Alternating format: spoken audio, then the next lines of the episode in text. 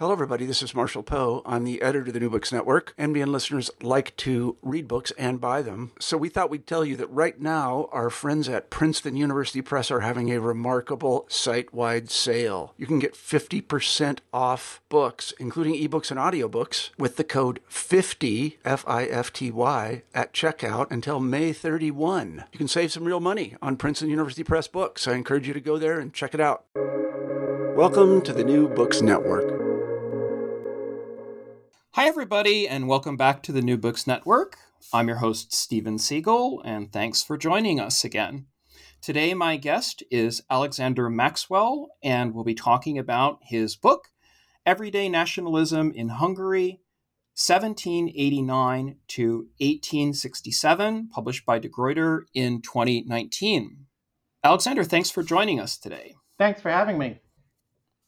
So, a little bit about Alexander, and then we'll get right down to the book.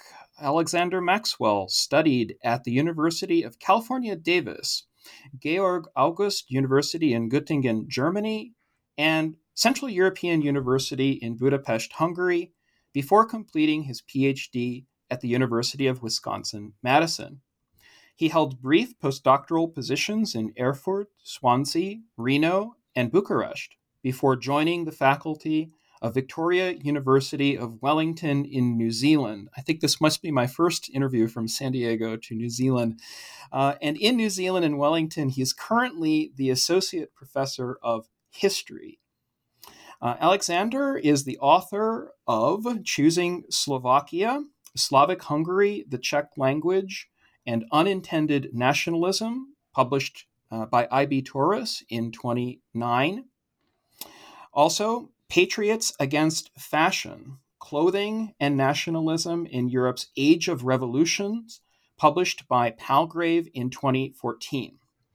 He's published widely on Central European history, nationalism theory, and history pedagogy. So let's get started right away with our conversation about everyday nationalism in Hungary. My first question uh, to you is what got you interested in the topic? Well, it's um, sort of a, a, funny story. I was reading a uh, travel book by Jean Paget, who is a key figure in the social history, uh, for anyone who does the social history of, of Hungary in the Reform age. And he, he told the story about a, um, a theater company that put on a play, and the play had a scene that took place at night. And so the curtain comes up, and there's the set with the nighttime sky and the moon was painted with the man in the moon. The audience sees this and they start to boo and hiss. What's the problem? The man in the moon doesn't have a mustache. And everyone was all upset about this German moon because a proper Hungarian moon would have a mustache.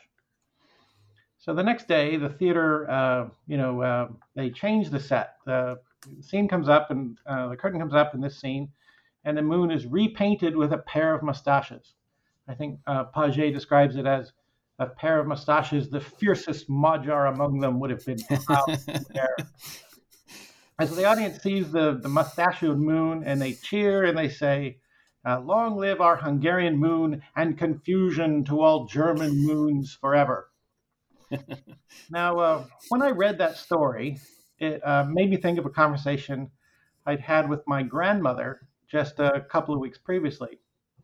Uh, my grandmother had asked me uh, uh, just after the uh, September 11th attack in New York, did I still have my beard? Now, at that point, I did not have a beard, so I said no. And she said, Oh, I'm so glad. I can't imagine any American would want to have a beard. just happened. So it, it, got me thinking. Um, because for my PhD, I had read, you know, all the all the canonical names of nationalism theory. You know, I had opinions about Anderson and Hobsbawm and Smith and Hroch and everyone else. And I'd read lots and lots of case studies. You know, I was well on my way to being the, you know, nationalism guy. But I hadn't ever read anything about nationalism and facial hair. Mm-hmm. But yet, here it was in my sources, but also in my private life, that the, the facial hair nationalism was alive and well. So it got me thinking that there was, um, you know, there was a project there. So I, I got this idea for um, for a book that I, in my own mind, titled in German. Uh, it was the uh, Nationalisierung des Alltags, which sounds better than the English equivalent I came up with, the nationalization of everyday life. Sounds better in German. I don't know what to tell you. Mm-hmm. And uh, so I started researching on um, on three dimensions of Alltag. I started looking at the nationalization of food, the nationalization of clothing, and the nationalization of sexuality. So I worked on that for about six months, and I had the following findings. Now, finding number one source material on national food is surprisingly hard to find. And when mm-hmm. I think about my personal life, food is being nationalized all the time. You know, oh, British food is terrible. Oh, do you like Italian food or French food? I prefer Chinese food. Everyone's thinking of food in national categories nowadays. But in the 19th century sources where I, you know, was really looking, I I didn't find nothing, but I found next to nothing. So that that was a bust. Mm-hmm. Finding number two, um, the nationalization of sexuality is hilarious. It's such an entertaining research project. It's just you know a barrel of laughs. You know, nationalism can bring out the crazy in people, but sex brings out the stupid in people. So the source material I was reading, it was just crazy stupid. You know, everyone's fantasy of the national woman or the national man, and I mean, just really entertaining research. Yeah, yeah. I, I mean, I, I, I wanted to ask actually, if I could, what what made you narrow down your time period then? Well, so me, I mean, you, you've me, got. Let me finish mm-hmm. my story. sure, sure. no, go ahead. Um, so this uh, this national food uh, national sexuality research is really entertaining. So I published a couple of articles on that, and you know helped me get my job, and that's all great. Uh, and the third finding was the source material on national um, national clothing is hyper abundant. It's a, just a fire hose of information. I wasn't so much trying to find sources as finding reasons to not use these sources or reasons to focus on those sources. Book chapters mm-hmm. started pouring in my mind right away. So uh, I ended up writing a book on the nationalization of clothing. So that was my second my second book. Right. But uh, the decision to write a book on the nationalization of clothing meant that any other dimension of everyday nationalism that I was working on um, you know didn't have a home. It wasn't part of a book project anymore. So I, you know, I was at that point on the job market and desperately trying to boost my publication record. So I published a lot of this stuff as you know as articles. And because I was doing my job hunt from Budapest, um, you know, if I needed to do any extra research on national this or national that that wasn't clothing, well, the, the case studies I tended to look at were uh, Hungarian case studies. So I published on national mustaches and national, you know, national cigar smoking and national landscapes and all this stuff. And at some point, I realized, gosh, I've really got a lot of everyday nationalism in Hungary stuff going on. Maybe I should publish that as a book. So that's where the third book came from. Uh, mm-hmm. It's the, it's you know, it's one sense the gleanings of what was going to be uh, the nation, uh, nationalization of everyday life, um, but, uh, but yeah, Hungarian focus because the I mean the the original project for the Everyday Life, you know, that was going to be a European comparative project. That was wildly overambitious. I mean, that wasn't a realistic project. Uh, but I ended up getting two different books out of the idea, so I guess it worked out in the end. And and I guess Alexander, I mean, I'm I'm so intrigued, um, you know, to ask you what drew you to Hungary, and and especially in this kind of uh, 19th century world. I, you know, I read Robert Nemes's book, and it, it's also a world of, of, sketches and really interesting. Um, but your your book, I mean, you have so much material. yeah, you have so. I mean, you have so much material. It's it's incredible how you manage to put everything together into the chapters. So, know, I wonder if if you could talk a little bit about um, what got you started with with Hungarian cultural history. Well, um, my original plan was to write a book about Czechoslovakism. That was going to be my first book. So I started researching the Slovak half of Czechoslovakism and just never got back to the Czech half. So that's how my first Slovak book came into being. Uh, but uh, the thing, the, the big surprise for me in that book was just how widespread the Hungarian loyalties were. Um, you know, my mm. country Slovaks, almost to a man, love the Hungarian homeland and are keen on it and they have this vision of greater Hungary that they'd like to be along, uh, be part of. But they don't want to live in a Magyarized Hungary. They want to live a, in a, you know, in a Slavic Hungary or in a multilingual Hungary. So they fight with the you know Magyar aristocracy, but they're not fighting to leave Hungary. They're fighting to reform Hungary. I think in my book I say that Ludwig Stur is you know is better seen as a would-be Martin Luther King civil rights leader than as a, a would-be independence leader like um, you know Garibaldi or something. Mm-hmm. So um, so I started reading about the Hungarian context just because I was interested to see if the Hungarians you know, what, what were they doing? You know, the, the, my Slovaks, they were really keen on being Hungarian. What were the Hungarians saying? So I started reading about the key Hungarian noblemen, and I found them really engaging, interesting people. Um, I got really interested in uh, a character named uh, Miklos Wesselényi, uh, who was good friends with Széchenyi. And then from him, I started reading Széchenyi, and I, I came to genuinely admire Széchenyi. And mm. I just started drifting into this Hungarian research. Um, I don't know. I don't know what else to tell you behind that. Yeah, and, and I, I, mean, I Hungary, and I really enjoyed my life in Hungary. So you know, I sort of was right. engaging with this this city that I I grew very fond of. Right, right. So, could you introduce to our readers um, and listeners how you lay out your chapters? I, I, know that you have the first couple of chapters on terminology and, and a whole lot of method and, and sort of the toolkit for nationalism studies. Um, but then you you move into wine and tobacco and sexuality and so forth. And so, how did you decide to design that? And um, what what are in your uh, seven chapters? Well, I wanted to look at different aspects of the nationalization of daily life. So, you know, the nationalization of this, nationalization of that, and then um, you know, I had chapters on the things that um, you know, and things that I chose to write about and thought were interesting. So there's a I'm not sure I can remember them all now. There's a chapter on national um, smoking and national tobacco. There's a chapter on national wine and the cult of Tokaj. Um, of course, that leads into the non-Magyar Hungarians and the you know Slovak attitudes towards brandy or German attitudes towards beer. Uh, from there, I got into national mustaches, which starts to introduce the gender component of the book. Um, the national mustache stuff is, of course, how I got on this project in the first place, right? Uh, yeah, yeah, yeah, yeah. Uh, Paget, I, I, later found out that Paget's story was told something like 15 different times. I, uh, I, tra- I was able to trace earlier versions of the story. Interestingly, I couldn't find any Hungarian versions of the story. This seems to be a story that Germans tell about Hungarians rather than something Hungarians tell about themselves. Anyway, um, so I mean that's how I got started on this project in the first place. Um, mm-hmm. then I, I talk about sexuality, and then I talk about clothing. So I ended up with the national costume chapter, which uh, does have a little bit of overlap with my uh, with a Hungarian section in the in the clothing book. Mm-hmm. So um, mm-hmm. I had an idea to write these things, and I had I had other ideas for possible chapters. I, I wrote an article once about nationalized landscapes, and you know the puszta versus the mountains and that sort of thing, um, and was able to found evidence uh, that sort of surprised me that Hungarians used to glorify their mountains, that the Puszta cult is actually um, rather recent, uh, and in a way sort of pre-shadows the partition of Hungary, uh, because by abandoning the mountains to the Romanians and Slavs to glorify the Puszta, it's, it's sort of like they're giving up on these territories in a symbolic way. So that was kind of fun. Mm-hmm. Um, mm-hmm. And then I, I, saw that there was material for uh, stuff on national um, horse horseback riding.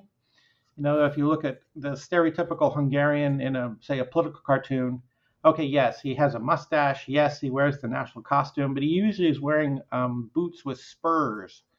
And Paget talks about that. He's, he talks about everyone wanting to ask him about horses, and Széchenyi wrote a whole book about horses and the cult of the horse, and but I just decided not to pursue that. I wanted to focus on these things rather than those things. Mm-hmm. Uh, and I'm also kind of a 19th century guy. So a lot of people hear this project and say, oh, you could talk about national sport. And I say, yes, I could. I could talk about national sport, but I chose not to because I just didn't want to read about sport. I just from my own personal disinterest in sport. so, right. Uh, you know, that was just uh, you know my idiosyncratic choice as a you know as a as a researcher. I, am curious, Alexander, if I can ask how how you decided to go with one nationality theory over another. I, I know that you've you've written a lot about um, Michael Billig and his theory of um, banal nationalism, and, and you you deal with Anderson, of course, and and Brubaker and some others. So uh, maybe if you could introduce some of these theories and and then explain why you use one and not another, at, at, least in specific cases and instances as you're interpreting your sources. Well, this particular book was supposed to also be a contribution in nationalism theory. And, you know, I hoped that people interested in Hungary would, you know, maybe read it and take an interest. But you know, there's also it's also written as if um, you know someone interested in nationalism theory could read the book and get ideas that you know they could apply to their own research on nationalism in Thailand or you know wherever. Um, so the as you say, there's two introductory chapters. We'll talk about them in a bit, I guess. But the case study chapters on wine and tobacco and mustaches and so on, um, they both ended up having a two-part structure. So here's the story of how the mustache became nationalized, and then in the second half of the chapter, I said, okay, well, what theory helps us explain this? Um, mm-hmm. So then I, I wander through, uh, you know, various nationalism theorists that I have found helpful, or you know, who I, I think are bringing insight. And um, so I don't know. Shall I shall I list my my three favorites? I've got three favorite I, I, theorists. I, yeah, no, I really like to know your hierarchy. I mean, uh, you, certainly okay, seem so, seem to have some preferences, yeah, right? Top so. nationalism theorist is Rogers Brubaker. Rogers Brubaker has shown us the path. He is the there are two types of nationalism scholars. There are people who are doing the Brubakerian approach, and there are people who are doing it wrong. I mean, he's the man. So that's the he, Brubaker's top dog. Uh, but you know, Brubaker's uh, main approach is uh, to analyze nationalism as, uh, as something that people are doing. You know, he wants to look at how people like, like this great question of definition. You know, how do you define the nation? Brubaker mm-hmm. says, don't ask that question. Ask how your historical actors define the nation. You know, uh, how do you know? How do your 19th century Hungarians think about the, na- the nation? How do the 19th century Slovaks define the nation against the Hungarians? What about 19th century Romanians? And so instead of you as an analyst imposing your definition on the sources, um, he Brubaker says, let's look at definitions of nationalism and how they operate as, you know, as uh, things in politics. And Brubaker's correct. I think Brubaker's absolutely right that he's shown us the path. But of his predecessors, um, I think Anderson's definition is super helpful. Um, Anderson's definition, let's remember, is not just that the nation is an imagined community. Everyone remembers the imagined community people don't always remember that he says it's imagined in a particular way. It's inherently limited and sovereign. Inherently limited and sovereign. So the idea of nation is imagined. I think people understand that, so I won't dwell on that. But that, that the nation is limited is important because you can then study the principle of limitation. Is the principle of limitation that you don't speak the right language? Is it that you don't have the right religion? Is it that you uh, aren't a citizen of a particular political structure? There can be different principles of exclusion that compete with each other. And I think um, Anderson's very wise to not list any particular principle of exclusion, but just to say the nation is limited. There is some principle of exclusion. So I find that very helpful. Mm-hmm. And then he says mm-hmm. the nation is sovereign. And this is the bit that, you know, a lot of Anderson's critics say, well, the you know, Star Trek fans are an imagined community. Yeah, okay, they are an imagined community, but are they sovereign? Do Star Trek Star Trek fans imagine that the Star Trek fandom's wishes are by definition legitimate? That's what makes them uh, proper, uh, not a nation in the Andersonian definition. So I think it's important to remember those those things as well.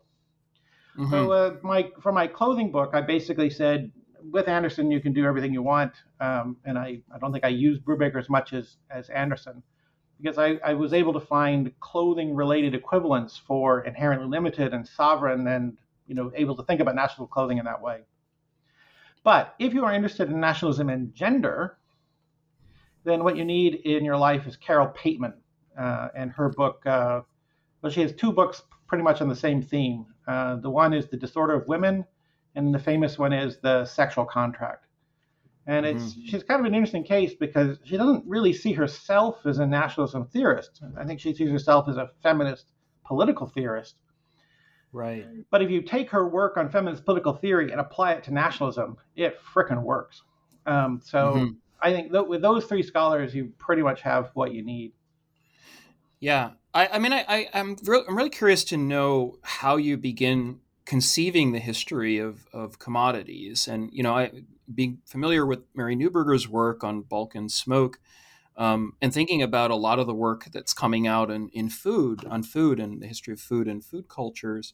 So, do, do you think you take a cultural angle to things like uh, cigars and cigarettes later on in the middle of the century, or know, what what is your what is your approach, and then what is your story? Let's say of, of Hungary's national tobacco, just to take an example, and maybe we can talk about wine as well. Hmm. Well, the, the story of tobacco uh, starts off as a uh, economic story.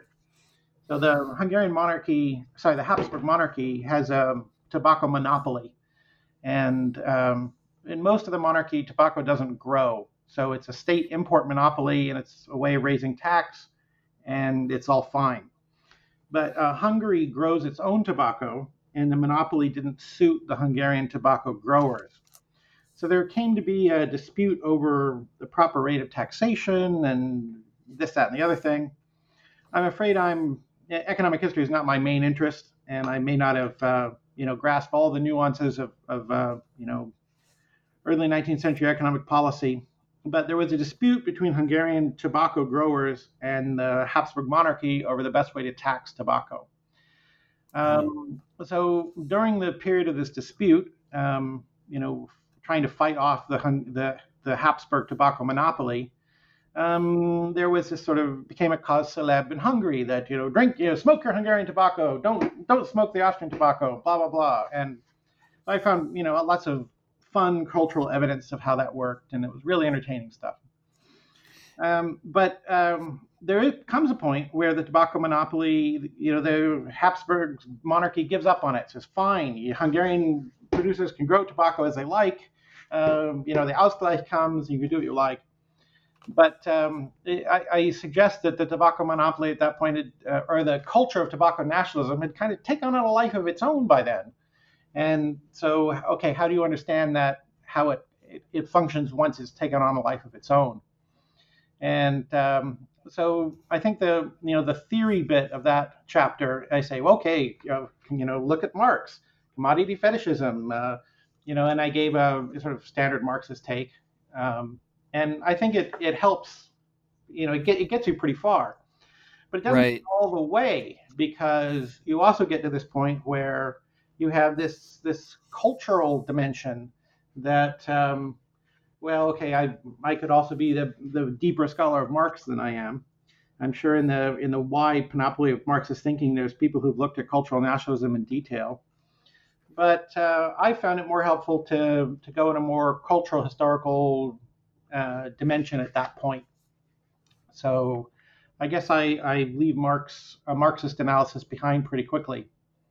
Mm-hmm. In the wine chapter, it's a similar narrative of okay, there's an economic reason, but then look how it quickly turns into this cultural thing. And uh, so I don't know. Does that does that answer your question? Yeah, I think I think so. I mean, I'm I'm curious to see how the especially in the tobacco chapter tobacco becomes associated with aristocratic identity and especially male aristocratic identity. I'm wondering if you've found um, evidence, you know, based on the based on class and gender of, of female smoking habits and how that association came to be, at least the, the male one, in, well, in which the it's an right. I mean, it's an excellent question, um, and uh, the result is no. Women are not supposed to smoke, and uh, mm-hmm. uh, and it's it's interesting in terms of our um, Andersonian exclusion principle because you know if the if the only members only people who smoke can be proper members of the nation and women aren't supposed to smoke because of a gender rule then how can a woman be a member of the nation and the answer is she can't the nation is a national brotherhood and so it's, it's a nice little story now mm-hmm. in, the, in the structure of the book i didn't highlight the gender very much in the tobacco chapter i saved the gender for later and you know chose to focus on other things. But in the article, um, the gender features prominently. And of course, what's really nice talking about uh, gender and, and cigars is, uh, you know, you get to talk about Freud, and uh, sometimes a cigar is more than a cigar.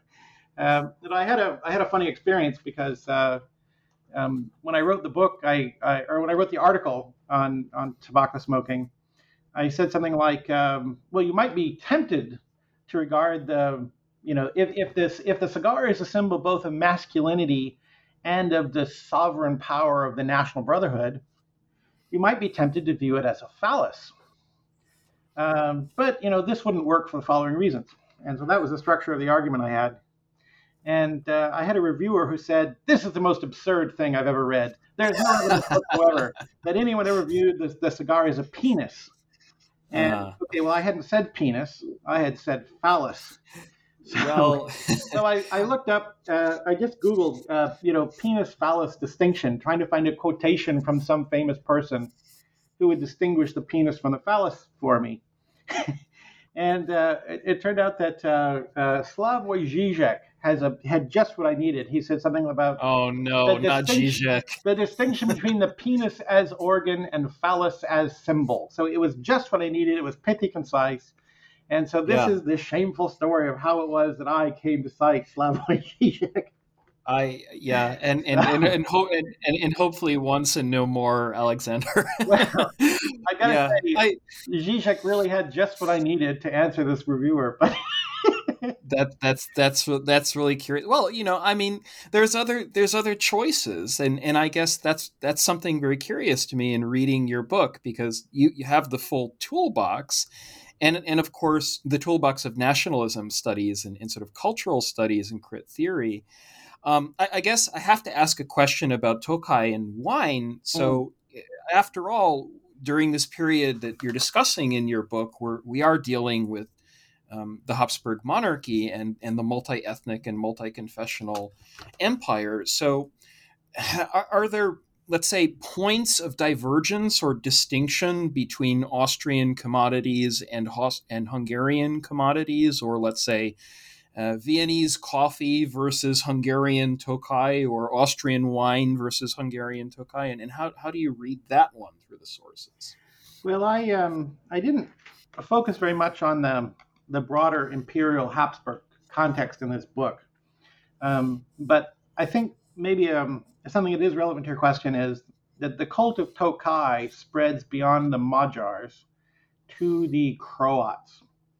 Now, I'm, I'm a bit, you know, it, it's difficult for anyone to write a properly inclusive history of Hungary because there's so many different languages spoken.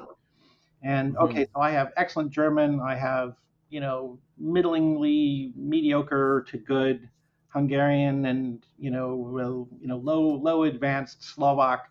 That's three very different Hungarian languages, and none of it helps me with uh, Romanian. so mm-hmm. it's really hard to find someone who speaks all these languages equally well. Um, so you know I I take refuge in my own being an imperfect scholar and the knowledge that you know perfect scholars are hard to find.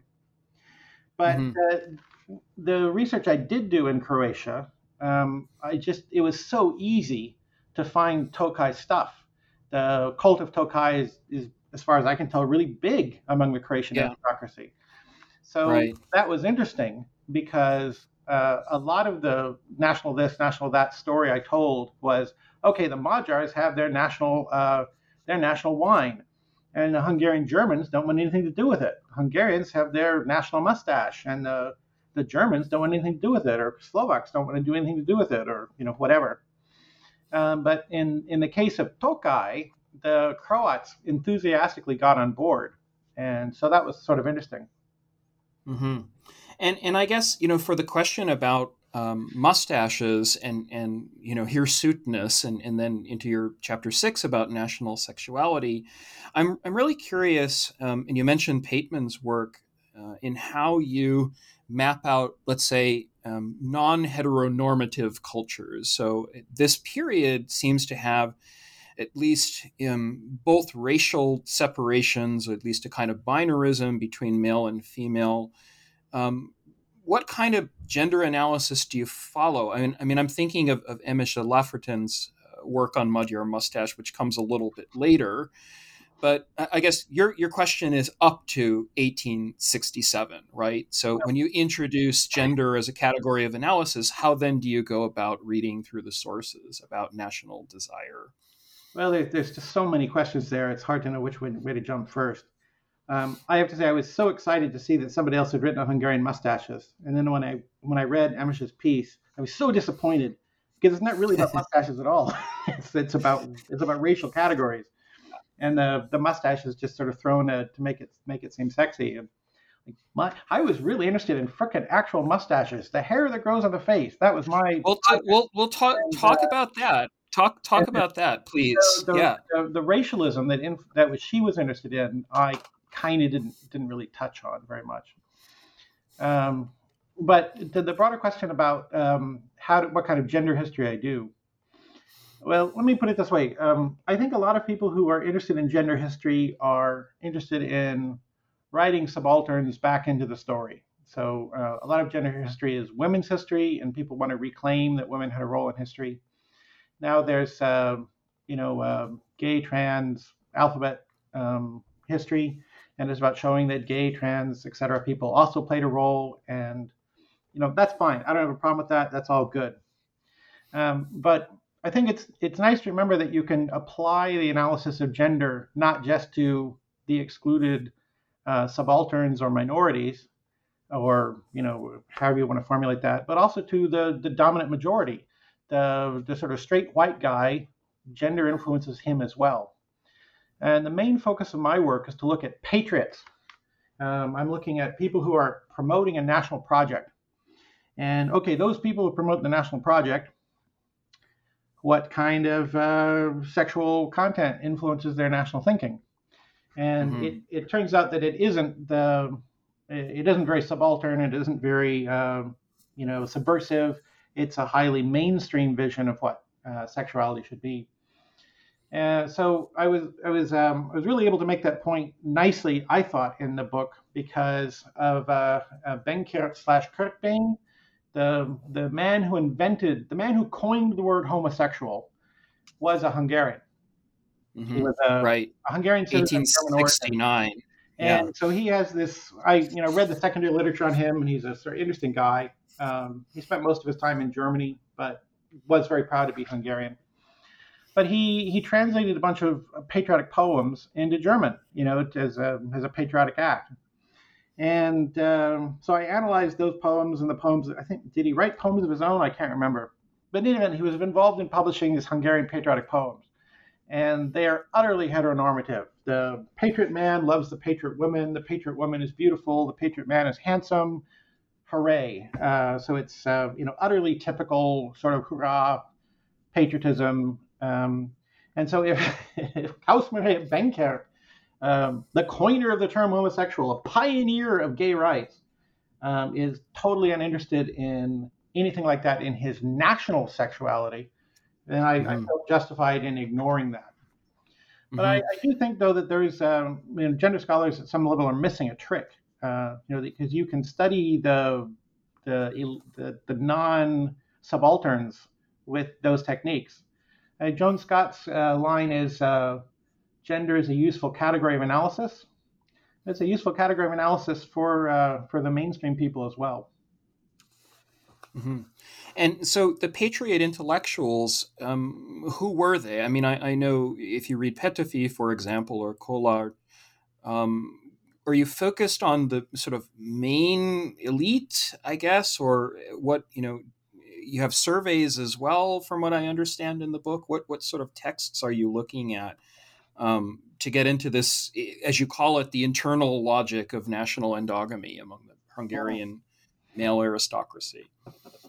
Well, I mean, the the big the big problem for doing 19th century nationalism. I mean, the big question that nobody can come up with an answer to is um, is the problem of representativeness.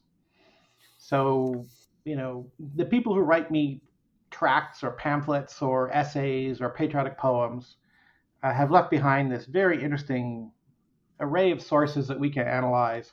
Um, entertaining stuff. It's fun to read. It's interesting. It's insightful. But how typical were they? And on the one hand, the answer is we don't know because we only know what we we have sources on. But I think the, the, the new research on national indifference suggests probably not very typical at all. Um, I, I guess I'm in my own mind thinking that the the key distinction is is literacy. That people who can read mm. and write are different from people who can't. And That's interesting. By, by entering yeah. the world of letters, you are at some level entering a national world, and that makes you different from the majority, from the illiterate majority. So, what about mm-hmm. that illiterate majority? What were their national thoughts about? Well, we don't know. By definition, illiterate people don't leave sources behind. So, you occasionally get, um, you know, a recorded conversation in a travel account or something like that. Um, but it's it's it's re- those aren't you know there's a representative uh, question arises there, and you know travel accounts also have their their issues and problems. So um, I had thought that by looking at national clothing, you could get around this problem a bit because you'd see what clothes people were wearing, uh, and then if the clothing was nationalized, then you'd know if ordinary people were feeling national patriotism at all. But in practice, it doesn't help because you don't you don't know the motive someone has for putting that piece of clothing on. So you know, um, you know, someone in the in the countryside wearing a certain type of peasant blouse, maybe that's just the blouse from his village. Um, and okay, someone in the capital city who wears that same costume to a formal event is making a political point, and for him, it's a national costume. But for the people in the countryside, you don't know if it's a national costume. So um, yeah. My my efforts to try and break this question of uh, representativeness, uh, you know, I I haven't made much progress on that, and I think very few people have. I, I wonder if you could if you could add a, a, little more about that among Hungarian historians and, and their attention to fashion. I, I know um, Zsuzsa Szydó's work, for example, or or, or Alice Freifeld's work I, I, guess this is a conundrum, as you mentioned. You know, how how do we extend this idea of clothing as language, and how do we actually read intent? I mean, if if we reduce it to sort of essentialism, it seems to be a quest for romantic nationalism or, or authenticity or something like that. But I wonder if you if you could tell our listeners a little bit about how your understanding as a historian and as a popular historian or cultural historian from below these these sorts of languages and codes, especially about fashion? Well, um, I think the main thing you need to know about um, reading national costumes is, uh, you know, that it's, it's the the language of clothing is, um, you know, is is more subtle and complex than you might think. So you you have people who will say, well, this is the Slovak national costume, and you scratch and see why people actually wear it, and it's much more complicated than that. Um, in mm-hmm. particular, you should mistrust the idea of folk costume. The concept of folk costume is not very helpful. Um, so, um, but insofar as they're they're a text to analyze, you just you analyze them like any other text. You know, they have multiple meanings, they have contextual meanings, and if you study that context, you can learn to read the code. So it's you know, in that sense, much like reading any other type of source that you might have mm-hmm. to get interested in. And and you mentioned the school of national indifference, which you know, the work of people like Tara Zahra or Pieter Judson or, or Jim Bjork.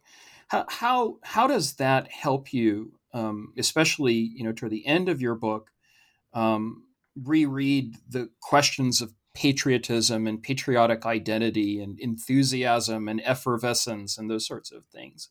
Um, are, are you are you looking at this period differently through that lens? Because the the older nationalism scholarship, as you, as you know and you've written about, goes back to Anderson and, and Gellner, and even let's say to interwar Hungarian ethnohistories and ethnographers, right? So that's that's a, a Hungarian question for you. Well, I, particularly if you talk about competing national projects or the, the finer subtleties of competing national projects, it's very difficult to avoid reifying the national community. So I mean, even in this conversation, you know, what did I say? Oh, the Croats joined the cult of Tokai, as if all Croats are a homogenous mass, and that's you know clearly not the case. Uh, so I tried very much in this book to not talk about the Croats, but rather Croat patriots. And I meant with that phrase to mean those people who were part of the Croat National Project, and thus not those people who although maybe classified as Croat according to this or that ethnographic criteria, were nationally indifferent and didn't feel um, you know any affiliation to the, the national project. Um, I think the, the main lesson we have to get from the national difference is um, to know the extent of our research. So, you know, you read 10 Patriots and you get a sense of what they're on about and you get a sense of what the national project is about and how it works and it's all very interesting and it's fun to write about and but okay, who are we talking about? The the um, applicability of what you're finding only applies to those people who are part of the national project. And so my you know sort of shorthand in my own mind is it only applies to people who are literate, and the illiterate peasants don't care about it. Um, so in a society where most people are are plowing peasants or illiterate peasants, then you have to remember that your study of the national imagination is the you know the study of a you know of a small club of people, not the study of a mass movement necessarily. Let, let me let me ask it again. I'll stop and do this, and we'll we'll excerpt that. So uh, let me ask a question about. Uh, let me start over. Alexander, let me ask you a question about um, everyday nationalism and desire as it connects to marriage. So you mentioned that um, it was a big factor in talking about literacy. I'm wondering if you could speak to your material culture sources and your commodities uh, and tell us a little bit more about how you figure out desire, the history of desire. Is desire contingent on same sex relationships? Is it contingent on marriage? Um, that's my question. I'm, I'm, wondering if this is a Hungarian thing or, or if, if there's something more to it. So you mean you mean sexual desire? Yes. So you're you're describing national sexuality in a Hungarian way, and the statistics, at least you know around the turn of the century, indicate that there are very few um, cross-confessional marriages and very few, let's say, um, cross-national marriages in the Hungarian case. Well, I mean, the thing I was really interested in is how many cross-national marriages are there, and I I couldn't find statistics on that. The statistics are about the cross-confessionalism, which was a um, you know a really lively issue in Hungarian politics, or so I found out. And um, so I have a discussion of those statistics to ask do the cross confessional statistics shed any light on how much cross national marriage there was? And the answer was uh, it's really hard to say. Um, these sort of statistical analyses, they quickly, you know, if you if you scratch the surface of the statistics at all, then you come up with all sorts of confusions. Mm-hmm. So it's mm-hmm. hard to know about the, you know, the desire of an individual person from, uh, you know, from looking at those statistics. I guess mm-hmm. it makes some sense to me that people are going to marry people they can communicate with. So I guess I, I don't find it surprising that, you know, Slovaks tend to marry Slovaks and Romanians tend to marry Romanians at some level. Mm-hmm. But, you know, there's so much bilingualism or multilingualism that, you know, I guess it's also not surprising that uh, people marry people in their village or people in their city from uh, from another group. But uh, you also, you know, there's a difficulty because um, a lot of times people uh, ask the bride to convert to the groom's religion. So, right. yeah, sure, I will marry if you will convert to Roman Catholicism. And so then people convert to Roman Catholicism, and it's not a cross national or cross confessional marriage at all in the statistics. So, uh, you know, it's really um, it's really tricky to yeah, draw I, firm conclusions from the you know the, the the macro level statistics which is why in that chapter I said, okay, let's leave the statistics behind and look at the patriotic imagination. What do the national folk songs, you know, the national poets say? And you know, uh, you know, romance and love is a very popular theme in of uh, 19th century patriotic poem. And people are always uh, poetry. People are always extolling the beauty of the national woman and extolling mm-hmm. the the handsome, you know, manliness of the handsome national man and as I say, very entertaining research. I mean, it's really, really fun stuff to, to look at. And and what um, kind of what kind of research would you like to see on this popular level? I mean, I wonder if you might talk about your historiographical um, contributions and and not just your work, but what you would you know sort of like the field to be doing in this in this um, genre. Well, I, I, personally find it interesting to look at this um, you know nationalism as lived experience. It seems to me a lot of people are are a little over interested in the desire to found a state. There's a lot of sort of political sciency. Okay, what does it have to do with state formation? Um, and I think there's lots of you know fun, entertaining, interesting stuff to read about um, how nationalism affects people in their in their daily lives. or you know in in more local contexts. So I guess I'm you know part of my uh, scholarly agenda is to move away from from statehood and look at these more cultural cultural things. But um, the other thing I think the historiography would do well to think about is this. Um, you know, in the in the 1950s, say, or 1960s, there were lots of you know narratives of national awakening where you know the early patriots came up with national stories, and then they they found interest groups that eventually create a state, and you get this Hroch ABC model or variants on the Hroch model or whatever. And um, and so lots of people have written narratives with this sort of teleological um, structure that uh, the early patriots are always pointing to the state in the end. And then um, a lot of people became very dissatisfied with that. They said, uh, you know, there's no contingency here. There's, it's all teleological. This is a problem. We shouldn't do history like this. And so the historiography has then jumped to other questions. So there's lots of terrific work being done about city loyalties, you know, about uh, the city of Bratislava and how people feel there, or uh, the city of Thessaloniki and the different communities there. Lviv seems to be a, or Lvov, Lviv, Lemberg, should I say, seems to be a, a favorite site for this sort of analysis. Or people do uh, historiography of, um, of regionalism. You know that I'm so proud to be from Bukovina, or you know, what does it mean to be Transylvanian? Right. Or even uh, Nemes.